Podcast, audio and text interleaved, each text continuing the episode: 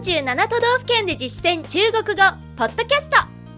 この番組は CRI 中国国際放送局がお送りします。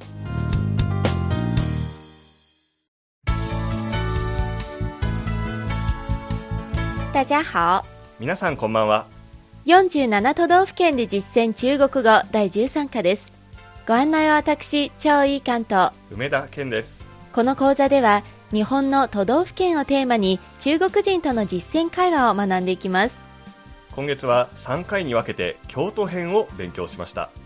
今日はその総合復習です。まずは京都の基本情報を振り返りましょう。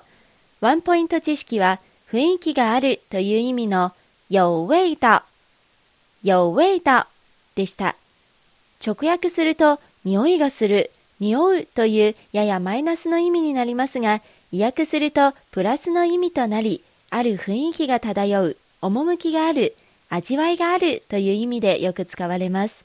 本文ではどのように使っていたでしょうか？中国語の後に日本語訳をつけます。京都不愧是千年古都。京都はさすが千年のこと。真的很有味道。本当に雰囲気がありますね这里不仅有全国最多的重要文化遺產ここには全国で最も多くの国指定重要文化財があるだけでなく也有很多現代的藝術文化。現代的な芸術と文化もたくさんありますよ。没有車去这些地方方便吗？車がないのですがこれらの場所へは便利に行けますか？完全不用担心。全然心配いりません。京都的面積不大。京都の面積は大きくなく公共交通也很发達交通機関もとても発達しています。太好了。それは良かったです。对了我可以跟你学京都話嗎そうだ。あなたから京言葉を学んでもいいですか？当然。もちろん。一定很適合你。きっとあなたに似合いますよ。続く第11課は京都のグルメに関する内容でした。ワンポイント知識は四字熟語の大名鼎鼎。大名鼎鼎です。人や物事の前につけて名声が世間に広く知れ渡っているという意味の形容詞として使われます。本文では何を形容していたでしょうか？大名鼎鼎的宇治抹茶是京都的吧？かの有名な宇治抹茶は京都のものですよね。对是京都南部的特产。そうです。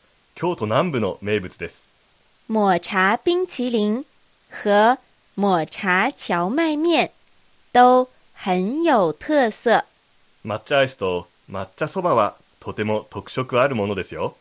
其他地区呢？他の地域は？中部的野味可以尝尝。中部のジビエ料理を味わってみることもできますね。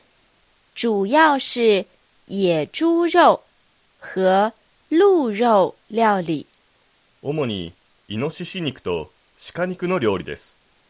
北部的话海鮮比較有名。北部なら海鮮が比較的有名です。種類好全。種類が揃っていますね。对了我还要攒钱吃怀石料理。そうだ。お金を貯めて懐石料理も食べたいです。豆腐料理也不要落下。お豆腐料理も見逃さないでね。第12課は京都の主な観光スポットを紹介する会話でした。ワンポイント知識は多音字の转です。姿勢で発音する場合は回る一定の範囲をぶらつく回転するという意味を表します。一方で三声で「ジュアン」と発音する場合は方向位置状態などが変わる変えるという時に使います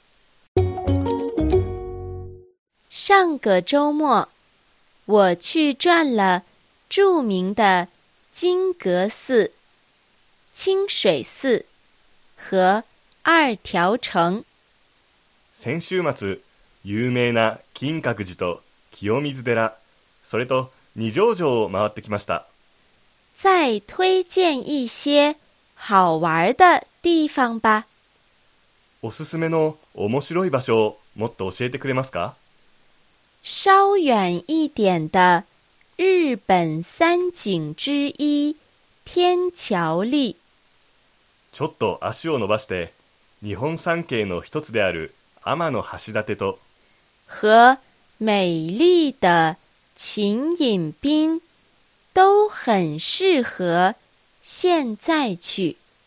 美しい琴引浜はどうでしょう？どれも今行くのに最適ですよ秋天蓝山的红叶和冬天的毛气之旅也非常推荐。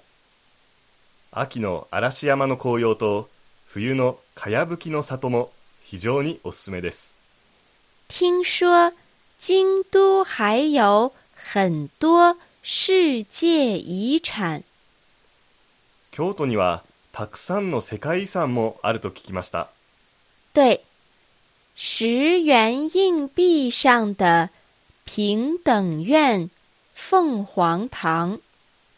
そうです10円玉にある平等院鳳凰堂と。和日本最古老的神社建筑。宇治上神社等等，都在京都。日本最古の神社建築である氏神神社などは全部京都にあります。以上が京都編の内容でしたでは、ここでおまけコーナー。同志社大学3回生。関西では3年生ではなく3回生というんですね大石真央さんが京都人ならではのおすすめ観光スポットを紹介してくれました2つありまして1個目が伏見稲荷です晴れた日に行くと日差しが鳥居にから漏れてすごく綺麗に見えます、ということでしたね。はい伏見稲荷大社、有名ですよね。中国語では、福建道和大社。福建道和大社と言います。そして、鳥居。これは、鳥居。鳥居と言います。日差しが漏れる。合わせて覚えてみましょう。陽光洒下来。陽光洒下来というふうに表します。ではもう一つのおすすめも聞いてみましょ錦市場なんですけど地元の人も行かはるすごく有名な市場で食品を主に取り扱ってるんですよわあ、この市場初耳ですうね。はい錦市場、中国語では、錦市場。錦市場と言います。地元の人、つまり中国語では現地の人という表し方で、当地人、当地人と言います。食品を取り扱う、売っている、卖食品、卖食品と言います。では大石さんのこの錦市場での一番のおすすめは何でしょうか？やはりだし巻き卵ですだし巻き卵。だしが入っているという部分まで説明するのは難しいかもしれませんが、日本の味付けということで、日式鸡蛋卷、日式鸡蛋卷、あるいは日本語の卵焼きの訳文で、玉子烧、玉子烧と訳せば伝わると思います。今日の授業はここまでです。次回からは新しい内容1都1道2府43県2府のもう1箇所ですね。大阪府について取り上げます。どうぞお楽しみに。ここまでのご案内は私、超いい関と、梅田健でした。それでは下次见。再见